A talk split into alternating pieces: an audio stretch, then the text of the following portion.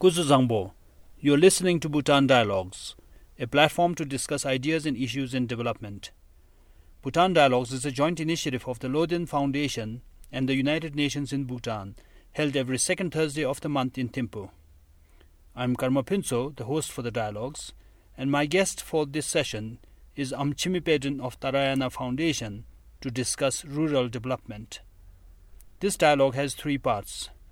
Mr. Rudolf Schwenk of UNICEF in Bhutan will introduce the session, followed by my conversation with the guest. The session ends with a Q&A with the live audience. Welcome to the UN House. Uh, Happy New Year. One of the, I'm sure so many of you had Happy New Year's, right? I think it started already in December and it's still ongoing. So, welcome also from my side, as, as Suraj said, on behalf of the resident coordinator who's currently on holiday, on my behalf as part of UNICEF. Um, and very happy, by the way, to see so many young people here. So it's really very special and gives a lot of positive energy. So for those who are new, um, it's a concept that was started with Loden Foundation. It happened three times already. It's an open space that we are creating in the UN House where we want to exchange with, with leaders, change makers. The objective is to listen, to discuss uh, important subjects for the country um, on social progress, on development. And the theme today, that's why you're here, is developing villages and migrating to towns which I think is very relevant and actually stimulated my thinking as well. When I thought about migration, I had this vision of you know early human mankind. Uh, we all migrated at one at one stage, and no one would be in this room without human migration. So it really goes back to the beginning of time. And I also thought about is it positive or negative? And of course, it can have a lot of negative implications. It can lead to decline of population in rural areas. It can lead to conflict bec- between communities about land. But I think it has a lot of positive implications as well. You know, migration can, can drive urbanization, can drive innovation in cities. It can bring economies of scale, which improves medical services, education. It can bring cultural progress. So, so there, there are always two sides to it. And it's global. It's happening everywhere almost. I'm from Germany, and as you may have seen in the news, it's a big topic in, in Europe as well, migration. But it's very relevant for Bhutan, and that's what we will discuss today. So I have a lot of questions. What's the situation in the country? What are the factors? What are the implications? What will the future bring? So I hope you know we will get um, stimulating discussions and, and questions and answers. So really looking forward to the discussion. But first, of course, let me introduce our guest speaker, um, who may not need no introduction, of course. I mean, you are very well known. Om Chimi Panumbondi, the Secretary General of Tarayana. So it's a pleasure to have you. And what I didn't know, you're a horticulturist by profession. I hope the flower arrangement is okay in the back. and you have worked in many various capacities in the Ministry of Agriculture before then being seconded to head Tarayana in 2005. And you're also on several boards, I learned Royal University, Royal Institute of Management, Bhutan Transparency Initiative. So these are very important functions. You're also a member of the least developed country independent expert group and, and have worked closely with the UN, including with UNICEF, of course. And I was very impressed also personally when I visited Tarayana supported projects in, rural areas, so I have a high respect for the work of Tarayana. You have university degrees from the US, Thailand, and India, so quite global as well. And our host, who may also need a lot of introduction, but just to say, Karma Phuntsho, you studied Buddhism in Bhutan and India, um, have university degrees from England, and worked as a researcher in France and England. You have founded the Loden Foundation to promote education and entrepreneurship, and we as UNICEF are also collaborating, so we are very privileged to also work with Loden Foundation. And you have published a number of books, translations, reviews, and articles on Buddhism, Bhutan, and Tibetan studies. When I look at all these credentials, I feel very small. So, so I guess I will stop talking now. So it's a pleasure to have you. And with all of this, I'll hand over to the host. Thank you for joining us. This is the fourth session of Bhutan Dialogues, and the first one in 2018. Um, this forum, we hope to be a space for civil conversations to mainly reevaluate our own assumptions of development and progress, to sort of refine our understanding of what we are doing, perhaps update on certain issues, um, and also ask bold questions about the past we have come from, the present that we are living, the future that we will be uh, going towards. It's a great, great honor for us to have you because you have been a, um, an exceptional Bhutanese woman, female leader, especially engaged in development. And you have seen, I think, during the course of your working life, the socio-political, cultural transformation Bhutan has gone through. So one of the questions that we always ask our guests is also to tell us your story. What made you who you are right now? Were there some specific personal experiences that triggered you on your path? How did you turn into a development CSO leader from a horticulturist, for instance? So uh, please share with us uh, your own story and give us some uh, interesting insights into what changed you to, to make you who you are. Because we here normally have a lot of young audience, and what we are really hoping to uh, do is also give the young minds a role model to follow. And I think for lots of young Bhutanese, you are a very good role model. Thank you, Doctor. I think that's a very generous introduction. I don't think I deserve that. Having said that, also, um, as a Bhutanese, I think uh, we're privileged in many ways that we had uh, education opportunities when we did. And uh, I keep telling all the young people who pass through my office, I keep telling them that they have to just take up, seize up on any opportunity that comes by. And don't just think it's uh, this is good, that is not so good. The good and bad is made up in our mind. If you apply yourself to any situation and make the best of it, that turns out to be good. In my own case, of course, I was literally driven by my mother, uh, who didn't get uh, school education herself, but she had the privilege of having studied a little bit of uh, smattering of Hindi and a little bit of Dzongkha. So she was taught how to read and write in our own context, but I guess there was a yearning for education uh, as far as my mother is concerned. I'm the oldest of six children. All of us were goaded into taking, going and doing our best in whatever field, uh, at least academically. She said you had to do study as much as you could. So when I completed my class 10, my aunts, my dad's sisters turned around and said, Well, you're a girl. I think you've had enough education. Uh, there are these nice boys in our neighborhood. Maybe you should, uh, you know, get married and settle down. My mother took one look at me and she shook her head in the background. so she shook her head and said, No, you're going to go and study as much as you can. And that choice is yours. So I mean, I guess it's with these small nuances and guidance that uh, is provided, timely uh, support from family members in the initial years. And of course, uh, that's exactly what I went and did. Uh, my mother was keen that I study medicine she was sort of not a very strong constitution, didn't keep very good health, so she felt that uh, there are many women like her who would need support from a doctor. So I took one look at her and said, I can't stand the sight of blood.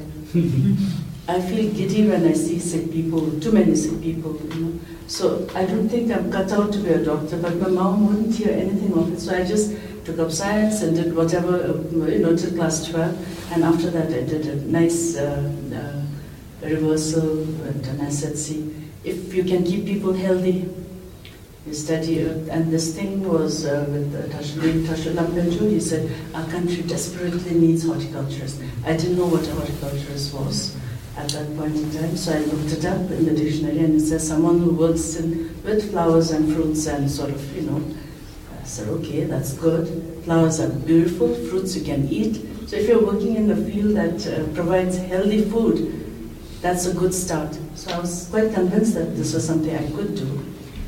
So I went and I convinced my mother. Not really convinced also, she wasn't convinced actually. Mm-hmm. Uh, uh, but I told her, see, I would rather that our country have enough food, good fruits, uh, so that people are healthy and they don't need to go and see a doctor. So maybe that's my life's agenda. It was, that's how I went into this uh, horticulture field. But um, having said that, I was the first technical uh, uh, horticulturist with a four-year degree from India. Uh, and it was at a time when there were not that many women in the technical areas. So I remember, still remember the first annual conference that uh, I attended where the minister uh, introduced and the minister said, well, you know, it was, uh, it was time for lunch and they were announcing lunch. Lady and gentleman. Mm. that, that was the scenario. it was, it's uh, not ladies and gentlemen, it's just lady and gentleman. And so, but Bhutan is such a place that even being a single person, you still, if you did your work diligently, you were given the space to plan out your activities and carry it through and succeed at them.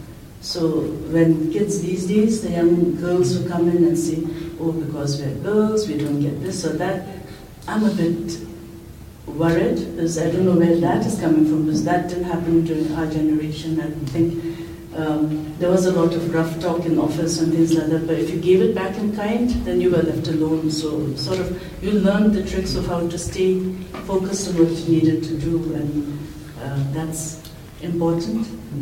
What took you from a highly specialized profession of being a horticulturist to become the Secretary General of Tarayana? well, a royal command, maybe.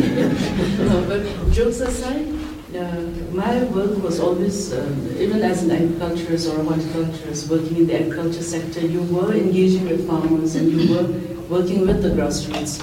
So my work didn't mean that I was sitting at a table and chair and doing only the, you know, the office work. It meant interacting with the farmers on a personal level and then finding out firsthand what their needs and requirements were. And the more I engaged in that area, I realized the limitations of how a sectorial approach uh, could add sectorial blinkers, and they weren't talking to each other. There were all sorts of silos. It's the same farming community, the same population uh, that we were targeting, but then forestry would come and say, okay, you have this land, why don't you uh, turn it into a social forest or something like that? Then livestock would come and say, convert that into pasture and grow, uh, raise cattle. You know, so the messages were all very mixed. And also very, we would think that rural uh, farmers are not intelligent or clever, and that's our biggest mistake. Because they've survived on the land for centuries, and they know better than most of us who've just come back with book knowledge and think we know we have all the answers. Uh, so they're clever. They'll take your program, the horticulturist program, everyone's program. In the end, they don't do much work, but they've taken all of the you know, the projects and they said they'll deliver on those projects, but maybe uh, they don't necessarily do that. So the impact, the positive impact that should have come with all of the input uh, wasn't coming. And so when we dig in a little deeper, we realize that the messages all mixed. The integrated approach would be something that needed to happen. So in the Ministry of Agriculture, we worked very hard in trying to get that integration going. Uh, and it was around that time when Her Majesty, in her capacity as the patron for agriculture, the R&R sector, and the environment sector, uh, uh, the royal children were all out studying in colleges, and so there was little time. And Her Majesty trekked to many of the rural areas personally to get a first-hand experience of what uh, life in these remote corners were like. Uh, she didn't believe us when we told her about, you know, but we have all those reports. So the reports are one thing, but I'd like to see for myself. And so that uh, started sometime in 1998, 99, and got really uh, active in 2000. And so uh, that initial period uh, where we were trying to figure out how do we then link what's required on the ground with what the government can deliver and that's when the foundation, the Tarayana Foundation, the seeds were sown for the foundation. But it wasn't until 2003 when the foundation was officially launched. At that time, I was head, uh, heading the policy and uh, planning division of the Ministry of Agriculture, a job that was already uh, quite uh, uh, tedious. because you're responsible for a very large sector and then responsible to we are in an agrarian country, so definitely a large number of people were dependent on decisions from that office also. So, initial three, two years or so uh, as a volunteer at Tarayana, full, you know, had my full-time work, then came home and did the volunteer work, and something had to give. And the giving, of course, uh, it was easier to give up the government uh, job and move on to Tarayana because the service platform of Tarayana is such that you can actually connect with the needs of the rural, uh, rural people and try and uh, deliver. It's more like UN delivering as one, because the, the needs on the ground are integrated. And so if there was any platform that provided that, it was Tarayana at that point in time. Now, of course, we have quite a lot of other civil society organizations also trying to help, and that's a good thing. So, um, it's a wonderful thing that uh, uh, started and you uh, took this integrated approach to development, especially in rural areas uh, through Tarayana. But it's also rather sad that uh, instead of changing the main public uh, engagement with the rural communities, you know, making the public institutions change for an integrated approach rather than this distributed silo approach. Um, was the public institution, the bureaucracy too difficult to deal with to change their system into a holistic one? Not exactly, because I mean, the agriculture, if you look at the history of how agriculture in the country has evolved, the ministry, the departments, how it has evolved over time, we tried the integrated approach. Then it, it depended so much on the leadership of the time. Mm-hmm. And so, with each change in the leadership, the entire system just uh, you know, uh, disintegrated or coalesced together. So it wasn't necessarily a structural system that was fixed. It was more uh, personal, personal, uh, driven by personal commitments and. Uh, I don't know, as a civil, having been a civil servant, I'm still listed as a civil servant, so it gets a bit tricky when people are territorial about who gets to do what and no one wants to step on each other's toes, and so sort of we're kind of not necessarily uh, speaking frankly and freely and trying to see who would be best suited to help uh, reach services in, in these last mile areas. Look, uh, you raised a very important uh, question in development, and that is really coordination of efforts. It sounds like we still lack in having a a unified, uh, coordinated effort to address issues. And that's partly the reason why we are also having this forum, that we need people to come together and discuss issues, to uh, thrash out the issues and challenges. Um, what is your perspective on this? Are the public and the NGO and even private uh, agents of change not coordinating enough, not uh, adopting a multidisciplinary approach to development, but rather working on their own silos, using just one sort of single approach. Do we need to have more of such discussion and consultation? Or are we doing too much talking and not doing enough? yes to all of the, just multiple, yes to both. multiple choice questions. It's like partially true on all fronts. No? We are doing a lot more talking than is necessary. Action on the ground seems to be quite uh, different from the commitments on paper. We have a lot of very good policies that are you know, lingering on the drawers somewhere the, for the lack of resources to implement it. If you have a policy instrument then who are the identified policy upholders and who are the enforcers? How are those policies then translated into action? So while we have a lot of very good uh, policies, I think our government has done a wonderful job of uh, taking the best from everywhere and trying to uh, make it adapted in a manner that befits the Bhutanese condition and our context. So in that regard, we have some of the world's best and most progressive policies um, it's just a matter of now finding the resources to set up institutions that can then implement those policies and carry through. And, and, and, those are things that cannot be done by individuals or cannot be done by uh, as, as dedicated an organization as we are, very passionate social workers. It's not our job and not our mandate in the first place. But having said that, also we can contribute and we can uh, show by example, very quietly, silently in the rural areas, bringing about uh, change. And then we show them by doing that it can be done for a, a fraction of the cost that uh, the government might have uh, assumed it would cost. We're able to deliver services to the satisfaction of our uh, end users. So when those things come about, now for instance, just recently, we uh, Tarayana was uh, working in collaboration with the government on two projects, the NAPA uh, to the second phase two of NAPA uh, and uh, REAP 2. So the, the evaluations are going on at the moment.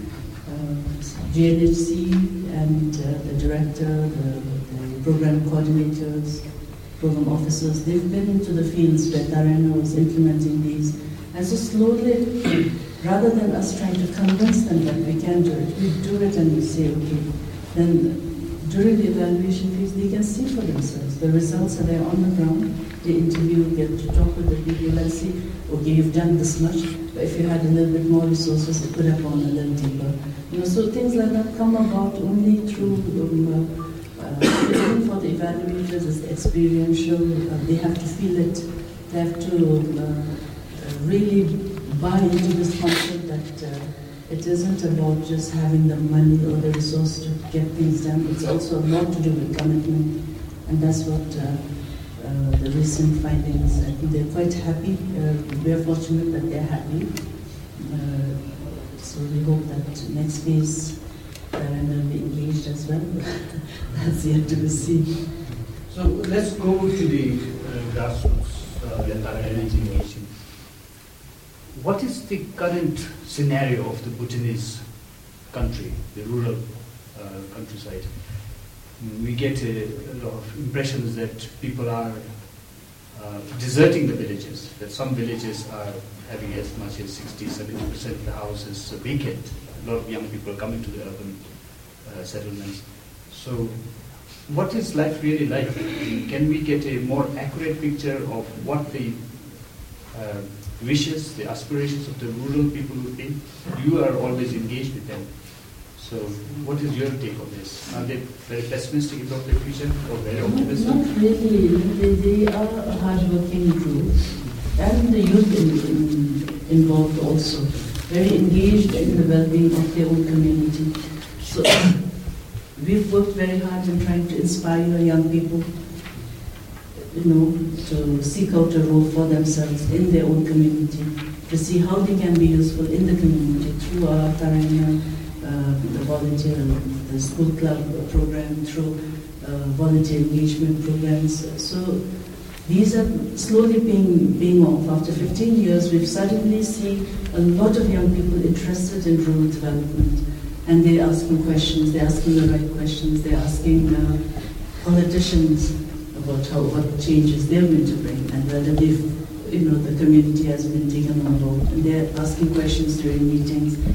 And this constant need to know and seek answers, I think, is also something that young people can do better. Because the older generation grew up at a time when they just did what they were told, more or less, or didn't do. They listened and then didn't do anything about it. So uh, we are at this cusp where uh, young people are slowly beginning to figure out for themselves that if they are active in the community, they are respected and regarded by their own people, and that's a big boost to their confidence.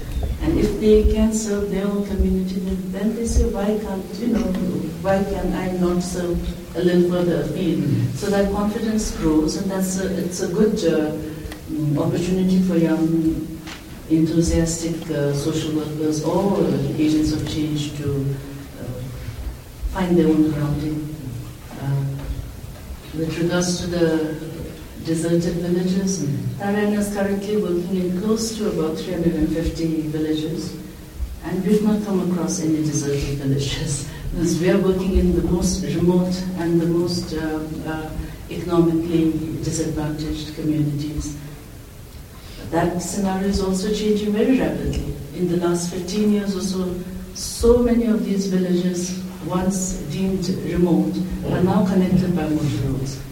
The, the, the telephone connectivity has expanded, this uh, internet facilities have expanded. So once they're connected, they don't feel that remoteness anymore. They don't feel that they're on their own. They feel that at a call of, you know, at the, at the touch of their phone, they can connect with government agencies, service providers, with their suppliers. So it doesn't feel as if uh, the country is as remote, you know, the communities are as remote as they once used to be. But having said that, I understand this question coming in is that a lot of uh, larger villages in the east that have been deserted over time. And it's not desertion per se uh, in search of uh, jobs or things like that. That first wave of educated people came and worked in government in various portfolios and, set, and came to Thimphu along with the, the government jobs that they had and they, they settled down here. They didn't go back. Their aging parents then came and joined them for the, you know, the end of life uh, experiences were with their children. And so that's how houses got left behind. Uh, if it was something that could move, I'm sure they would have moved it with them. But uh, having said that, we have several proposals on how these villages could be revived, or how these villages could be uh, uh, shared with those who are still in the community and might not have decent dwellings, might not have decent uh, living, maybe turn these into uh, guest houses, homestays. There's so many uh, options of how we could use uh, these infrastructure that is already, because these are fairly the well-to-do uh, families who haven't gone back. Because their kids and their grandchildren, I don't think they, they see uh, the need to go back and live in those houses. But in the communities where Tarayana has worked, they've never really owned a home.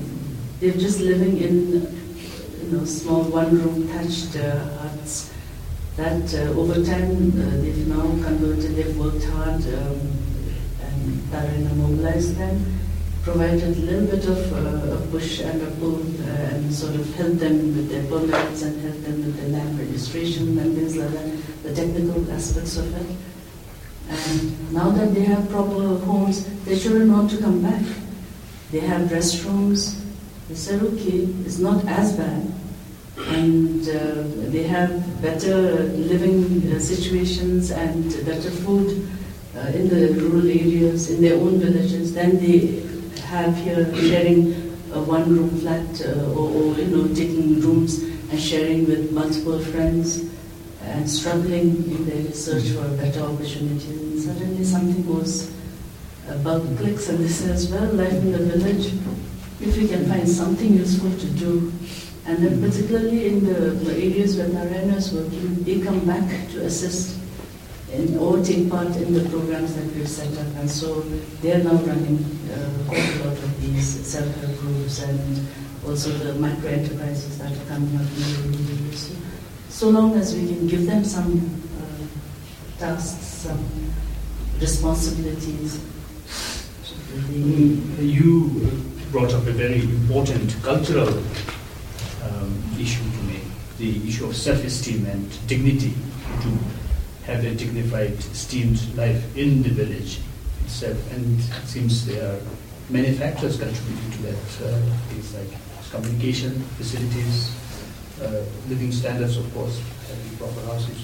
What are the other things? I mean, this is a very important topic that if we were to encourage people to remain in the rural communities, which is, I think, very important for the overall economic development, cultural um, stability, and so forth, then we need to really think through carefully, rigorously on what are the different factors that make young people find that self-esteem and dignity in living in a village.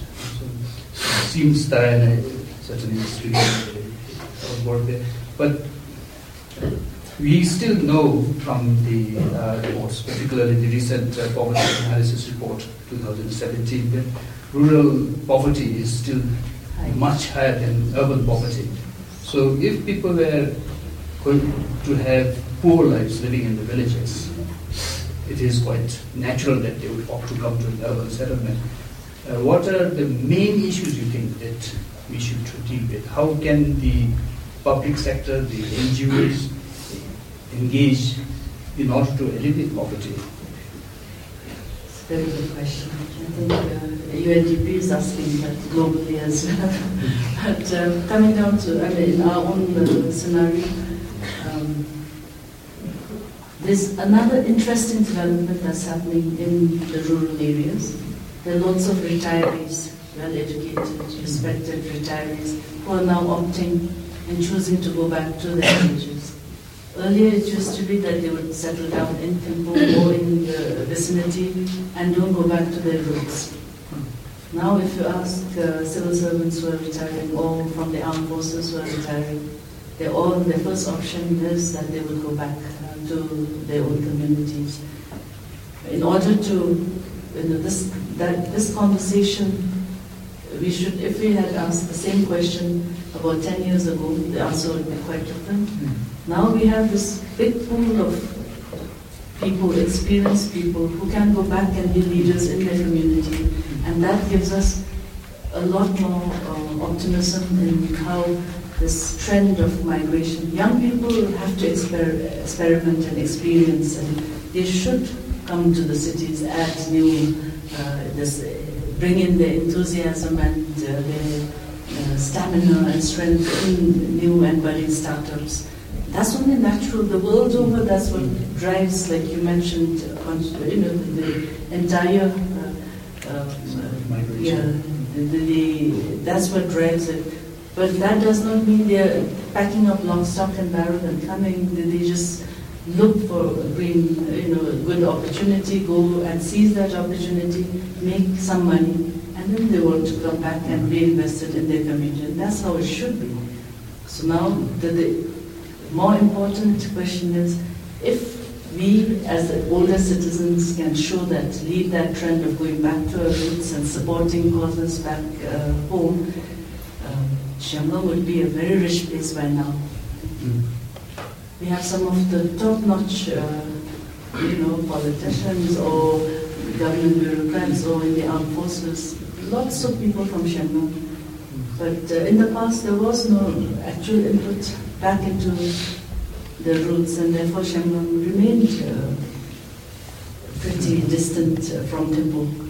But if you look at every second or third individual we talk about and influential people, their roots are uh, from Shenmue, somehow connected to Shenmue.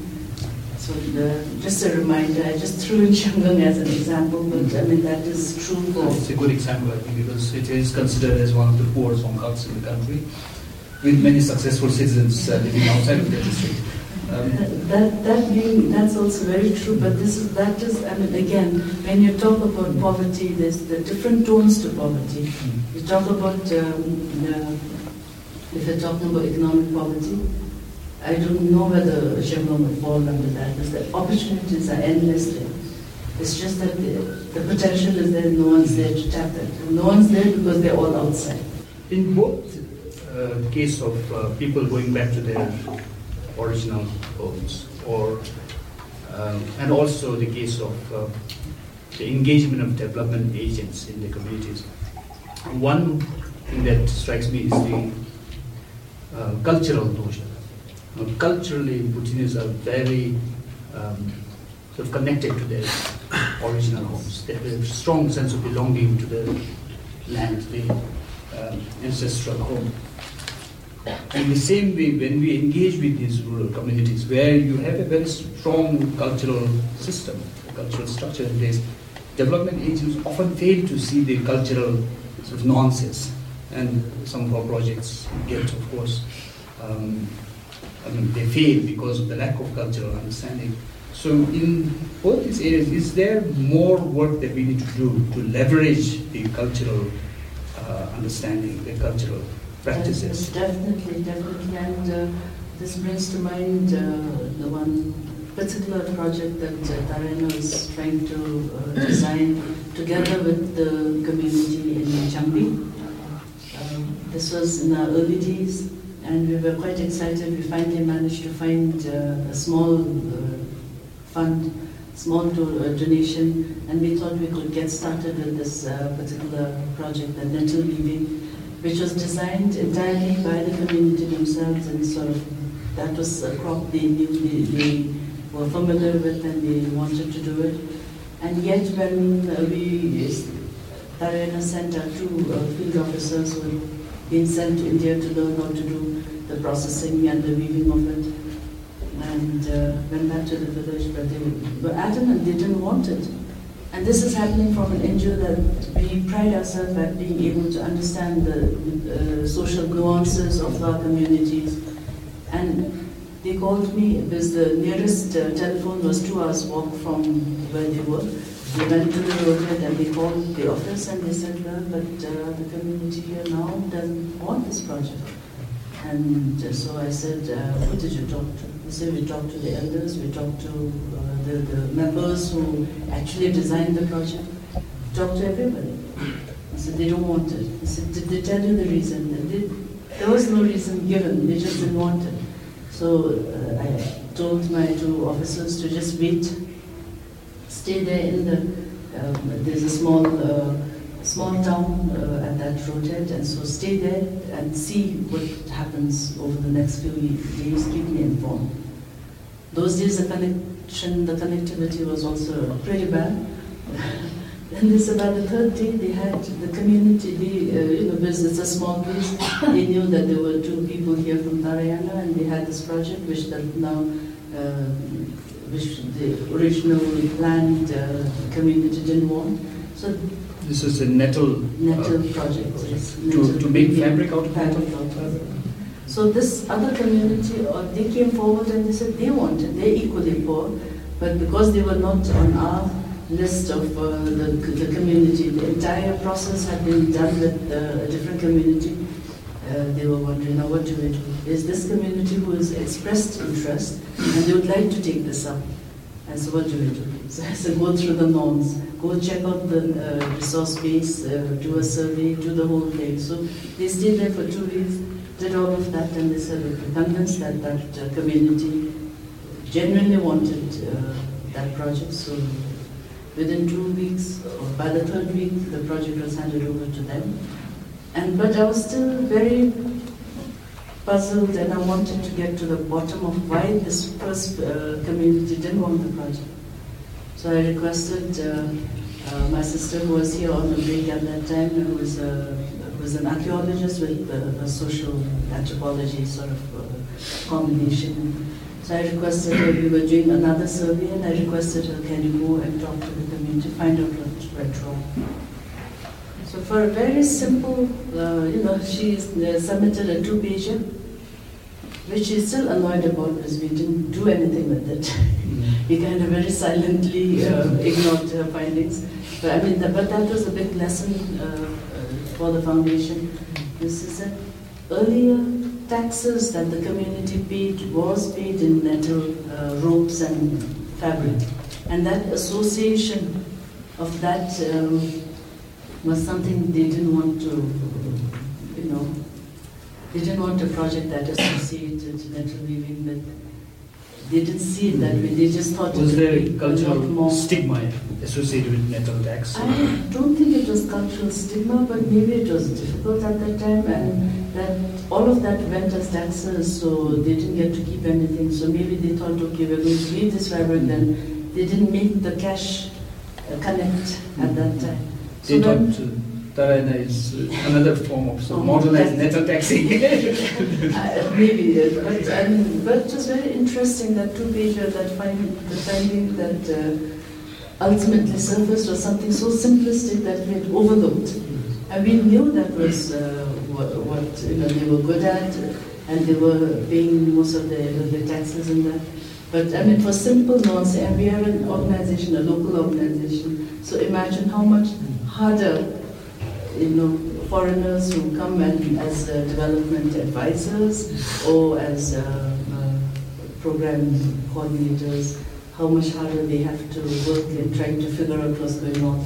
When they say yes, it doesn't always mean yes, and when they say no, also sometimes it doesn't always mean no. So, um, in the cultural context, I think there's still a lot of uh, work that still needs to be done, and consultation is a good form of starting. But um, in the initial years also, they will tell you what they think you want to hear and not necessarily what is how they feel or So now, after so many years of gaining their trust and their confidence, so much easier. We get letters and we get requests from quite a lot of different communities asking for our services in their areas. Uh, where you know, we can do only what we can with the limited resources, both human as well as financial. Uh, uh, it's uh, refreshing to know that you take into account the cultural um, sensitivities of the people. I've been lately reading about uh, how terribly Red Cross failed in Haiti and how billions of dollars have been misused. Um, now, coming back to the work you do, um, you have been working for many decades almost in elevation of poverty, and uh, Tarayana has done wonderful work in the rural communities. But then, with the growing urban population, uh, we seem to also have a significant urban poverty from the latest uh, poverty figures. I think there are around uh, 800,000 out of 100,000 uh, residents in Thimphu who are not meeting the, the poverty line. 200, sorry, 2,195 ngultrums per month. Is there any initiative uh, within Tarayana or by the government? Should there be strategic ways to cope with urban poverty? Because I think the urban poverty, in a way, is causing more social problems than rural poverty. A lot of our rural villages still have a very strong social support system in place, whereas our urban settlements are new and we don't have the social support systems to look after. That's, true. This is an emerging issue um, that didn't necessarily receive a lot of uh, attention both from the government as well as uh, and from Tarayana. Our focus was on rural development. But uh, over the years, we've also noticed that a lot of our rural, uh, maybe semi, somewhat well-to-do rural children migrate to urban areas and they said if they do not land a good job, then they are hard pressed into difficult times. And uh, rather than write home and you know try and get some uh, support from home, they try to make things work in the uh, in Thimphu. And they can't go home because then they don't have anything to take with them. And they can't stay on here because there's uh, really no job that they'd like. But to say to say that there is no job is a misnomer. I think uh, there's still plenty of uh, job opportunities. It's just that what our children look for when they see a job is quite different. Their expectation of a job is different, and that mindset we need to change, be able to change. Because if you're flexible, there are opportunities. But uh, having said that, also urban poverty is a bit masked. If you walk through town, you don't really know who's going hungry. You don't know who's, um, who hasn't had their breakfast or their lunch, or is it fashionable and they're not eating. We don't know that. And there is no monitor. If it is in the rural areas, the entire village knows what's going on in each other's homes. If they don't have enough to eat, people come and help out and sort of, you know, if you have something extra, you go in. And there's no, this is constant give and take that's happening in the rural areas because the entire community working together. Whereas you're correct in saying that in Thimphu, very often you don't know our next door neighbors, particularly if you're living in flats where they're changing, uh, the, the turnover is quite rapid, rents keep increasing, people can't afford their shift. So there's a lot of things going on that's quite different from what we're used to. So I would term these as new um, uh, issues that warrants better coordinated effort at um, STEM.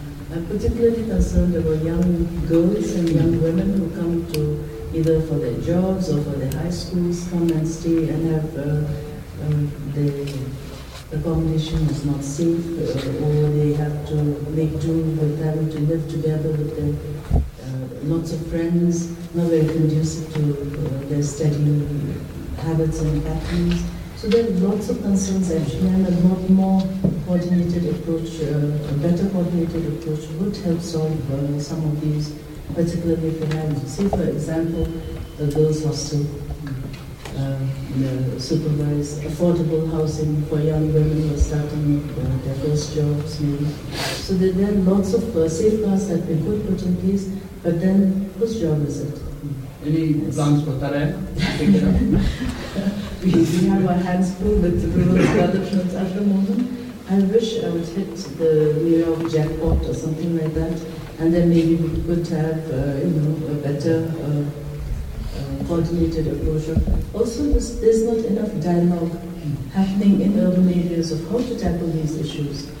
If neighborhoods are not safe, then it is upon the uh, people living in that area to make it safe. And how do they uh, make it safe? Not by shutting their doors, but then going out into the streets and helping each other and sort of really creating a closer neighborhood uh, system.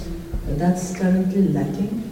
And uh, I mean, like, I'm as guilty as the next person was uh, what you don't know, and you try to put some sort of a, a protective shield uh, so that you are not caught up in uh, these sort of having to deal with so much of uh, yeah, issues. And then, uh, of course, having worked at Tarayana, the issues follow me too with Tarayana, so uh, we do hear of quite a lot of things that could be done better, more efficiently. We have started with the waste from there to try and make products and for single mothers or women to try and get some additional income. So in small ways, we're trying to see how we can provide our holistic uh, approach to uh, people uh, who might need uh, a little bit of a uh, push uh, in, in the urban areas. So before I open to questions from the audience, this is a ritual of Bhutan Dialogues. We also ask our guests to share uh, a couple, maybe a few tips on how you keep on top of everything. How do you succeed um, in your position with your role? Uh, what are the kind of tips you can share with young people to succeed in life? Mm, uh, Yes, there are. Um, everything is very relative. The energy you put behind it. any goal you set for yourself is also relative to your desire for that to be fulfilled. So if you want something really bad, you have to work hard, put in that hard work. The magic word, I mean, you call luck, you call it uh, whatever, good fortune, all of that is hard work. You know? Good fortune follows hard work. Luck follows hard work. But hard work, in the sense that uh, you're working smart, not necessarily. Uh, uh, how how do you hours. Yeah, working long hours. I wouldn't equate uh, it to be hard. Mentally, you have to be alert. So your discipline is absolutely uh, crucial, particularly for the younger generation. If you're disciplined, if you're hardworking, then you shouldn't have to worry about, uh, you know, how and when you're going to achieve what you have to achieve. It will follow you. Um, fortune favors those who go out there of stick out the neck. And you don't have to be a conformist in every kind, you know, scenario, situation. If you're different, celebrate it because that's who you are. If you think differently from the rest of uh, your friends, that's also important because these differences, then, but you need to be able to, you have to agree to disagree, right? So then you can have a more enriched, uh, enriching dialogue. Right now, we think that if you say yes to everything that uh, someone you feel is superior or uh, senior to you, and then you just say yes to everything, then that's how you get the job done. That isn't necessarily the case. You have live example of someone who's been saying no to many things. Definitely, if you if you can validate your own feelings and you can explain it, articulate how you feel, what it is that you want the world around you to be like, you have to be able to visualize it, and, uh, you know, articulate it, and say it out loud, and then stand by it. But unless you're convinced, then you don't make those, you know, take those opposing stands. But once you've taken those stands, then you stand by that. Good evening, everyone. My respected sir and Dr. Madam. I have three questions. Uh, uh, before that, I'll introduce myself. Uh, my name is Uttam, and currently I'm doing intern at Loden Foundation, and I'm from Sherubtse College. As a youth, myself, uh, working in different uh, or, uh, different youth-led organization, I have seen that there are many uh, activities that are overlapping. Example like, uh, example like if NGO like if Tara is a youth is working on cleaning campaign, another one maybe like Bhutan Youth Foundation, they are also working on. So there's a overlap in the in same activities where they are they are working in like same same thing. They are doing the same thing. So at times I feel that there's uh, there's sometimes there is lack of uh, credibility as well. Although we are doing for the welfare of the people, but there is some we we no, don't know who is doing what. So one question is uh, the question is that how uh, are you as a uh, you know leader of one of the NGO how are you going to tackle those problems? And another one is uh, uh, I'm on the learning stage, so I, I always um, see I always try to learn from the failures. So I would like to uh, hear from you about, well, Tara, Tara was implementing various programs. What are the challenges you see? Oh, one you said about the, you know, uh, putting trust on the people. One may be that one, but what are the other things that challenges in uh, implementing your programs? And another one is like, I'm from Phuntsholing, so uh, uh, I, I do shopping in Indian side, Jaigaon. So I most of the time see that there are beggars. And when I come to Thimphu, I was surprised that there are also beggars in Thimphu, Bhutan.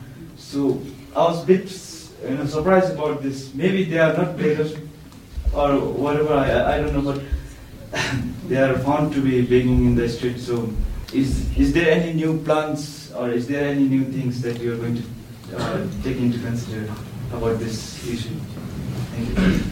And especially this beggars are not the one, uh, uh, those are mostly old people. And, and when I ask when I ask about them, they they always tell that they have, they always tell about their rich, you know, background. but they are not. So what's your plan on this? Thank you, Uttam, for your three questions. Um, uh, regarding the begging beggars, I'll, I'll backwards. Uh, the beggars, I know of two, I know of three of them. One unfortunately passed away this morning. Uh, we'll be cremating him tomorrow, so that's uh, one. But these are not actually beggars in the true classical sense of not having anything. They are lonely, older citizens who feel that if they have a little bit extra money. These are on the on His Majesty's Kidu list already, and His Majesty provides a stipend through the Kidu uh, program. They already provide a stipend, monthly stipend. So they don't necessarily need to be out there begging. But it's this interaction when you sit and you stop and you chat with them. So that human interaction that they lack. And uh, although uh, Bhutan is a Buddhist country by and large, and we are compassionate people. We don't necessarily have sufficient time for the senior citizens or for people who are in those sort of conditions. Everyone's rushing by to get their jobs done. So uh, I personally sit and I talk to these people uh, at the Chorten also, senior citizens these are parents of rich bureaucrats who sit there and they like that company, they like that social uh, milling around. I have Angezam who still insists on sitting at the vegetable market. There are people who know her, but she's been sitting there for like uh, X number of years. So she's saying hello to them, bye to them, you know, and then in return they give her vegetables. She takes them. She doesn't need all those vegetables. She's living by herself. How much vegetables can she eat? But then she goes and distributes those to other people. So it's also a way of social connect. Now maybe Bhutan is ready for yet another controversial topic of uh, uh, senior citizen care, old age homes. Or hospices. For the gentleman who passed away this morning, uh, he's almost 90 years old. Uh, he's had no, uh, no, no one visiting him, no one, uh, you know, providing him with care. A very, very difficult old gentleman. Uh, one can imagine his village also, they're not very supportive of him. He spent his youth not in his community but outside. And so he has lost that connect with this community. He is more, he feels more connected to Thimphu and the life in Thimphu. But uh, like you say, they talk about the rich uh, uh, beginnings and you know the, the, conditions. Well, that's circle of life. You, there's nothing guaranteed, and change is the only thing that is permanent. So uh, there, there are issues. These are senior citizen issues which, uh, through a more coordinated effort initiative, we have um, uh, lots of organizations now who are trying to gear into uh, taking care of such issues. Tarayana is not necessarily, uh, that's not our focus area at the moment. And we hope we won't have to do that because there are others better qualified to look after senior uh, long-term care for senior citizens and things like that. On the issue of hospices and uh, old, old age homes, um, Bhutan prides ourselves, or we used to pride ourselves in that we are a country that takes care of our young as well as our old. But uh, in this day and age, I think there are lots of uh, lonely senior citizens who could do with a lot more care. So for, from what Tarayana is doing at the moment, we connect some of these senior citizens with uh, uh, school clubs so the school club members go and visit them or go and uh, see them if they're in the hospital, go wash their clothes, clean up their space and things like that. But there's very little you can actually do uh, if you're a difficult person and don't want anyone touching your, you know, coming into your living area or touching. So then uh, trying to clean up, then we get reports saying someone's come to try and steal everything of mine. so, so when they're difficult, it's, it's extremely difficult. This particular um, uh, gentleman used to be a very good individual as well. But, um, sure. On the challenges, it's um, resources, mostly resources. If we had more, we could hire more people and therefore uh, deliver our services more efficiently. You were talking about trust. For Tarayana, trust is very important.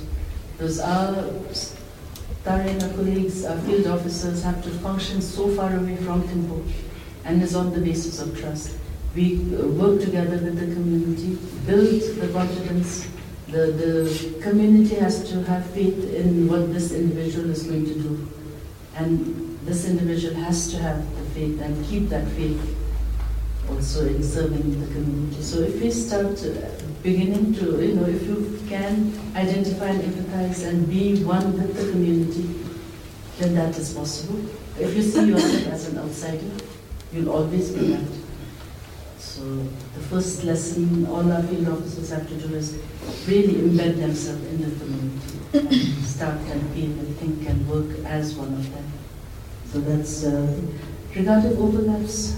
That's true. Now that we are on 50, 52 registered stores, uh, activities tend to overlap, but um, there are areas of specification. Let's say, for instance, Tarayana is working in rural area, mostly focusing on holistic rural development. That's our specialty.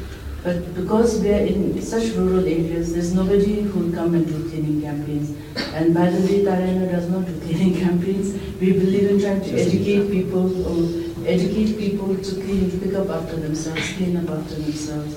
So that we, I don't think it's the youth. This is my personal belief that I don't think uh, youth or the bureaucrats or for that matter, we should be going around cleaning up uh, the trash of others. We have to provide enough civic sense into every citizen so that they're cleaning up their own trash, that they're not uh, throwing paper wherever they like or spitting wherever they like. You know? So that level of work, we, we hope we can achieve it you know, sometime soon, but uh, it's still a work in progress. so I hope I've covered uh, I think we did uh, discuss uh, integrated approach, coordination, and this is still um, a pertinent issue be raised often, not only among the NGOs, but also with the, between the public and the private sector, between the NGOs and the government. I feel that personally, uh, we, we have a tendency to use a very broad brush when we talk about urbanization and migrations in Oman. So, uh, and then we also seem to have a tendency to uh, romanticize village life. So, um, I was thinking perhaps the attention could be more on uh, rural urban linkages. Uh, you know, so my question is how could we perhaps make uh, perhaps have better linkages between rural urban areas so that one benefits from the other rather than talking about uh, trying to stop migration or you know building artificial boundaries between urban and rural areas, especially in a context like Bhutan where we don't have the mega cities, but we're talking about towns, small towns, smaller towns, and maybe one or two big towns. That's my question. Definitely, rural urban connect is what we have to all uh, hope for, achieve work towards. I think that is uh, key. Because if you know where your roots are and if you can reinvest into developing that at the same time as uh, you develop your career or you develop your businesses, letting it grow, if you can think of how your business can benefit the rural areas. For instance, raw materials are a little bit more expensive if you procure it locally, but if it brings about when you talk about uh, the economics of happiness, I think that was the discussion a couple of uh, months ago. They were talking, touching upon issues like this of uh, sourcing raw material from one area, finished products going in as raw materials in the next village. So, what are the designs and uh, what are the uh, product designs that can lend itself into this instead of just being uh, if you look at it purely from an economic point of view, maybe it does not, uh, that's not the best option.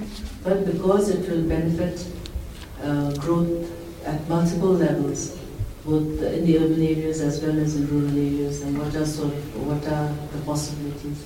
So if we can train ourselves to think along those lines, if we can look at options that are not necessarily only linear, but look at it uh, from all points of view and sort of see which can uh, get you better net return, taking into consideration job creation, uh, use of raw material, natural environment uh, protection, all of that.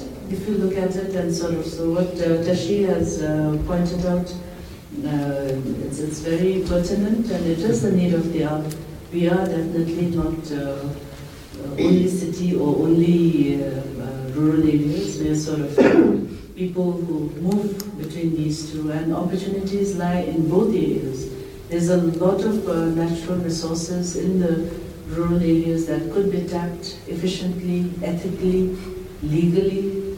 Because right now, what's happening, uh, we don't know whether everything uh, is uh, without the full consent or the full awareness of what the potentials are for by the local communities themselves being exploited by other people who are uh, more educated or better informed, then it creates further imbalances. So uh, preventing those sort of uh, exploitation, but looking at what can benefit uh, both businesses as well as uh, the resource providers. I think we have a lot of potential there coordinated effort is required. And uh, as Dr. pointed out about the need for better coordination, at the, uh, the GNHC has also, uh, in their guidelines for the 12th plan, this came across very, very strongly. This is one of the three C's, right? And so we're expected to uh, work more collaboratively in a better coordinated fashion. So uh, we, kind of, we, we look forward to uh, seeing these words being implemented. Um, if I may chip in a little bit on this issue of linkages between rural villages and uh, urban settlers, um, certainly we need the, uh, the physical infrastructure uh, to do that. Uh, that helps a great deal, as you pointed out. But there's one very specific Bhutanese thing that's happening, and that is the, the village associations that are mostly based in urban areas, like Thimphu. The, the Barsam Sopa, the Vidum Sopa, the Gradin Sopa, almost all the major villages are represented here. And in fact, a lot of us actually have closer friends and family members here from the original village with whom we mix, uh, who we would meet for funerals or weddings or whatever, more than our office colleagues or uh, next door neighbor. And I think this is a very unique opportunity that we can actually build these associations to help their original villages to develop. And I must thank Helvetas for extending your support beyond the registered CSOs to even community-based organizations. And I think this is the way forward, especially to create the social linkage. That if you support the village groups here to carry out projects in their own village, we should be giving them financial resources, other kinds of resources to take their part. And they will be the most committed to do that, much more than an NGO worker or a bureaucrat from another village. First, rather a perspective uh, and maybe uh, a question. Uh, consider listening to the issue of old age, so I sense a kind of, and of course, seeing some, meeting some people in Thimphu. So I sense we are, uh, I sense we are losing our values of Pambushi, Chimsandare, and not knowing neighborhood in our own living in the same house, uh, same building. So these are kind of telling evidences of how our communities are involved. Of course, we cannot really reverse the trend, but then how do we really incorporate as we progress on? And, and other trend is as young people preferring urban and of course coupled with school choices and preferences. So as we study and get exposure, so what we are losing is the cultural grounding. So when we do not have the, that cultural root, then we do not really uh, identify with the cause and the issues of our own community. And that, I think that uh, largely is with how our schooling system is. So I wish uh, there were some uh, official from Ministry of Education here, so that my views are heard. So what I see as an option is the school kind of school setting. So to pick from what Doctor has mentioned about village-based association. So I'm into my third year in civil service. So my circle of kind of network is more of school friends than village-based associations. So how can our school really foster that kind of a community living? Thank you interesting uh, questions yes, about values. Value is something you cannot literally shove down anyone's throat. As we evolve, it's up to each individual to pick and choose how they want to shape up as uh, citizens, global citizens that we are now. Uh, in that respect, I think parents, my, at least my parents used to drum it into us uh, what's right and what's wrong and things like that. Now, if I took that same method and tried to instill it in my son, it would have misfired. So we have to each generation pick and choose uh, how we communicate values and ethical uh, uh, and, and, pass that uh, value system down to the next generation. I believe very strongly that my generation, we feel quite miserably, considering that there are so many people who are confused as to what is right and what's wrong. Now, if you look at a global trend, we seem to start, you know, with now Bhutanese have also started valuing wealth more than they value um, uh, other aspects of development. Mm, if you look at how the world measures a successful person is by the bottom line you look at who are the richest in the world. These are the exploiters of, uh, you know, I mean, how have they amassed that much wealth? They've exploited nature, exploited people, maybe created jobs, but uh, uh, so when these are then branded as successful, by that maybe that big global setup. Now, if you look at from a smaller uh, Bhutanese lens, we are also starting to brand successful people as those who drive around big uh, vehicles or who own multiple homes and things like that.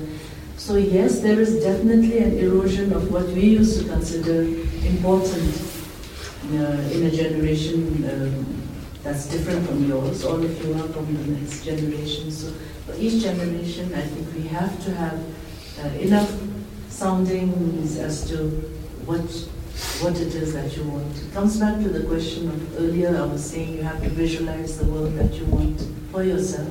And in that visualization, values have to continue to play an important role. Otherwise, then you're choosing, uh, we would be no different. We, we are in this land of uh, GNH. Uh, so we have that development philosophy as a guide.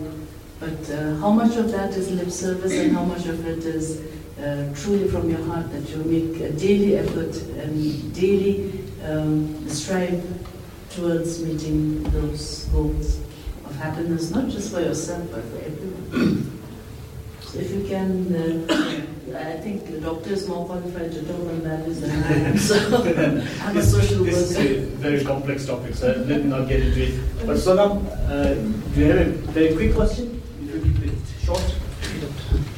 Question is, uh, I got an opportunity to compile the data on the empty houses, especially when I was working as a research in uh, Tuzong in Tashigang, Tashansila.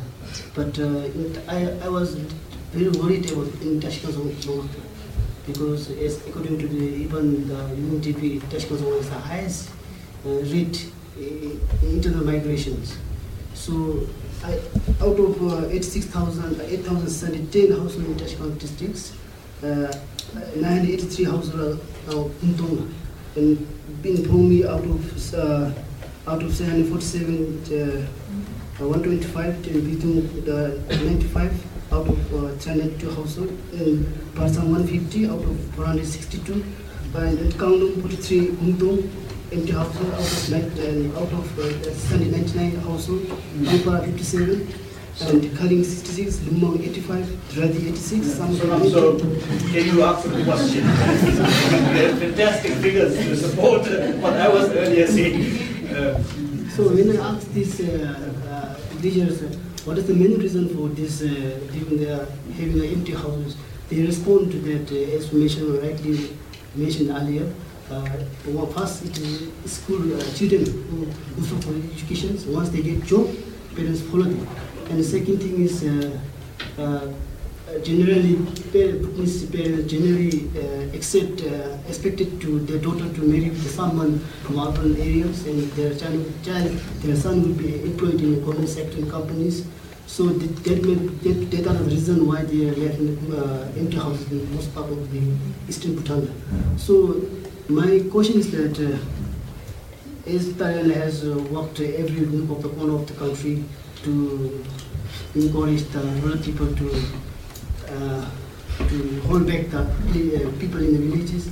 So, other than that, uh, what are the policy or what are the uh, framework or what are the objectives or plans or have in order to hold or order to stay the people in the rural area? This is my question. do you have the other programs in these villages? I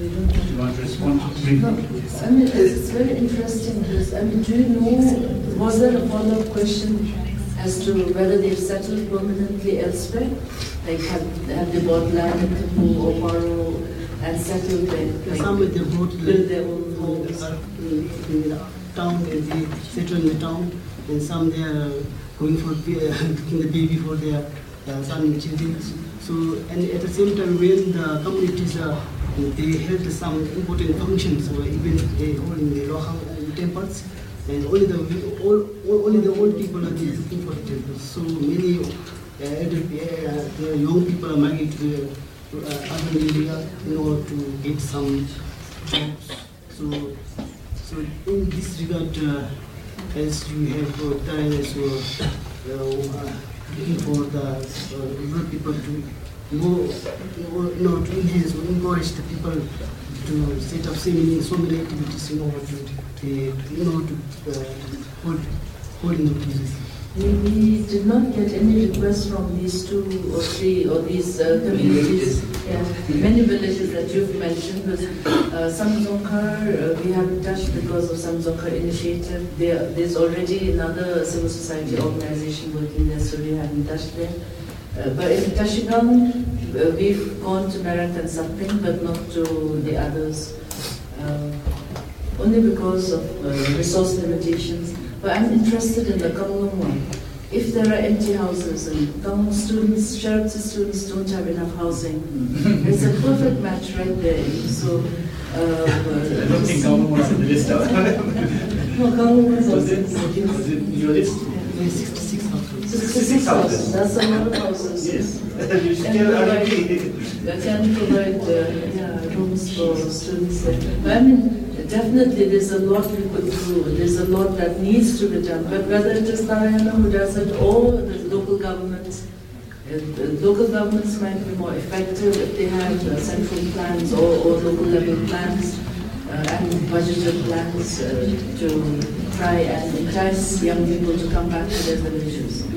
Otherwise, so long as this trend continues of them seeing it as life improvement if they can buy a plot of land elsewhere and settle down there, then maybe what we need to encourage is to sell that piece of property and then it becomes available to somebody who needs it.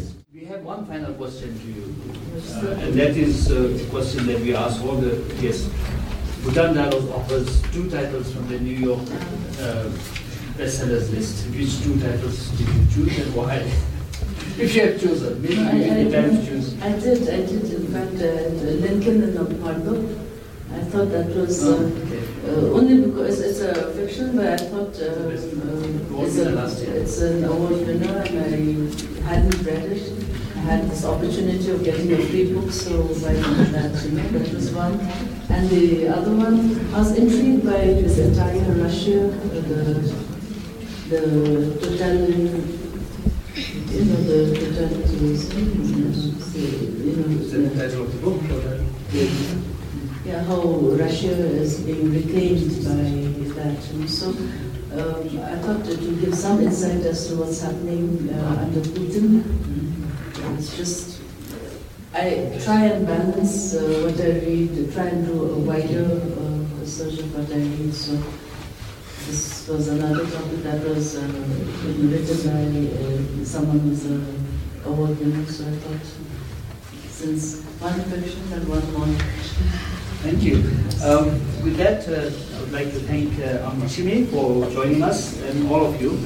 Uh, we like to imagine this place to be a space for mindful listening, for righteous speech, and critical thinking. I hope this has triggered uh, ideas and thoughts into you. Um, I often wind up by giving you a local traditional Bhutanese piece of wisdom. Last uh, session, I think I was quoting Chandra Kirti on the importance of wealth as part of human well-being.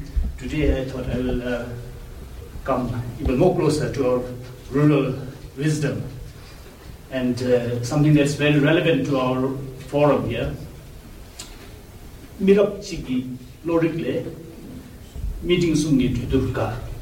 The decision through discussion of three middling persons is better than the idea of the best person. So with that, thank you all and see you next month.